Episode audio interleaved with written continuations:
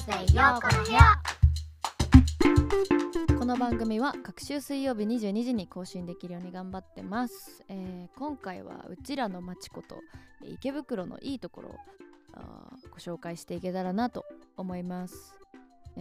ってる方はね知ってると思うんですけど、私陽子がね音楽活動している西表なんですけど、こんなねそんな名前なんですけど、池袋出身なんですよね。相方のまやちゃんも私も、なのでちょっと池袋のねお話ちょっとしてみたいなと思って、池袋といえば、ちょっと昔から治安が悪くて薄暗いみたいなイメージが、地元民にも、そうじゃない方々にも結構あるんじゃないかなっていう気がするんですけれども、これは池袋に限った話じゃないのかもと思うんですけど、一人でこうブチ切れてる人とか駅の中で、追いかけてくる人とか寝てる人とか、小さい頃から遭遇することが多々あったんですよね。これは全然治安関係ないと思うけど、なんか駅の中にめっちゃ鳩飛んでるみたいなここ駅の中だけどみたいなのはねあったりしました。めっちゃ池袋だなと思います、毎回見ると繁華街っていうこともあって、人がねたくさんいる分いろんな人に会いやすいかなっていうのはあると思うんですけどね。で池袋っていうのは、東口南口側と西口北口側で、なんかちょっと雰囲気とか治安の感じとかもちょっと変わってくるなっていう印象があったんです、個人的に。でどっち側にも住んだことあるんですけど、西口北口側に住んでた時は結構なんかハプニングみたいなのが結構起こりました。朝なんかすごい4時とか5時ぐらいかなにすごい音がうるさくて起きたんですよ。そしたら家の目の前でなんかタクシー強盗みたいなわかんないですけどそういうのが起こってて、扉が全開のタクシーと人が乗ってなくて、それでお金がなんか散らばってて、でなんかあれみたいな誰もいないんだけどみたいな何これみたいなことはありましたそんな頻繁にあったわけじゃないし、それもたまたまだと思うんですけど、東口南口側に住んでた時には起こらなかったこととか結構起こってた印象がありましたね。で池袋の由来、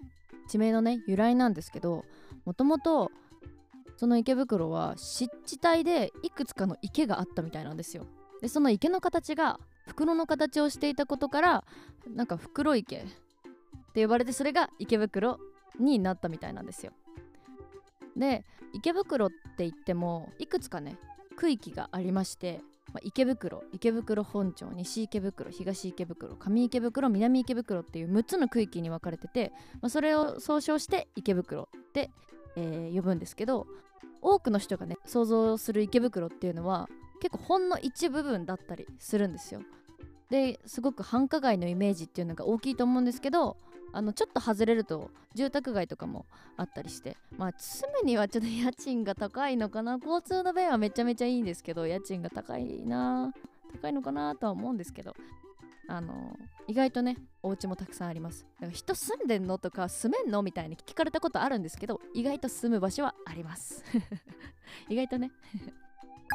池袋、ちょっと暗いイメージあるよねみたいなお話したと思うんですけど、それの大きな要因の一つとしてサンシャインシティ60が結構でかいんじゃないかなって思うんですけど、サンシャインシティ60っていうのは、60階建ての、でっかいビルなんですけど、商業施設、水族館とかいろいろ入ってて、休日とか結構家族連れでにぎわってるんですけど、もともと巣鴨プリズンって呼ばれてる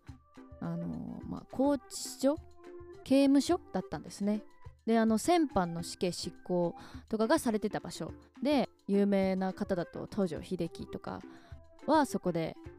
死刑執行されているんですけど、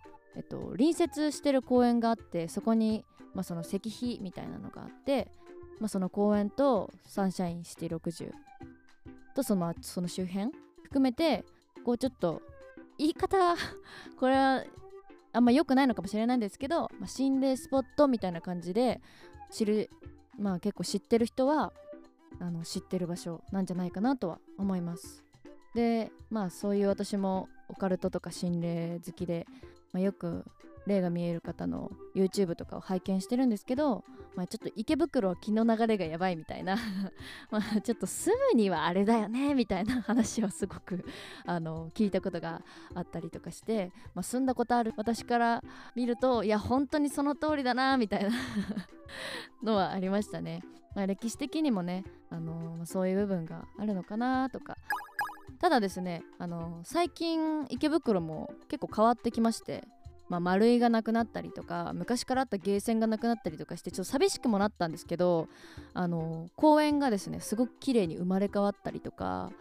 してて、だいぶ街の雰囲気とかも明るくなってきた印象があります。で南池袋公園っていうまあ、私とか私の地元のお友達とかはリア充公園って呼んでるんですけど、芝生ができてカフェとかも、併設されてて、休日だと結構若い人とかカップルとかでめっちゃにぎわっててキラキラしててみたいな感じに生まれ変わってる南池袋公園がありまして、まあ、昔から知ってる私からしたら本当に考えられないんですけど、昔の南池袋公園は本当にその、まあ、ホームレスの方が住んでたりとかかなり暗い雰囲気で、公園って言ってもまあ一応子供とかその家族連れで遊んでる子とか結構いるんじゃいるんですけど、あんまり人が集まるような公園ではなかったなっていう感じはあったので、今生まれ変わった姿を見るとやっぱりすごくなんか不思議だなって思いますね。あとは西口にもね、公園があって、そこも結構綺麗に生まれ変わってるんですよ。グローバルリングって書いてある、なんかすごいなんか、まあ、ちょっと見に行けばわかるんですけど、なんかリングがマジ説明むず、グローバルリングっていうグローバルリングがあるんですよすいません説明が下手くそすぎる、まあ、ステージとかもあって、そこでまあ公園が綺麗になる前からやっているジャズフェスっていうイベントがあるんですけれども、まあ、そのジャズフェスでその綺麗になったステージが使われていたりとか、結構、まあ、昔からやってるイベントもすごく見え方が変わるぐらい、そのもう公園がめちゃめちゃ綺麗になってるので、なんか人もなんかすごいいろんな人が集まってきてるんじゃないかな、昔に比べたらっていう印象があります。でね、結構オタクカルチャーなこう DJ のイベントとかも結構やってるのを見かけるので、だいぶ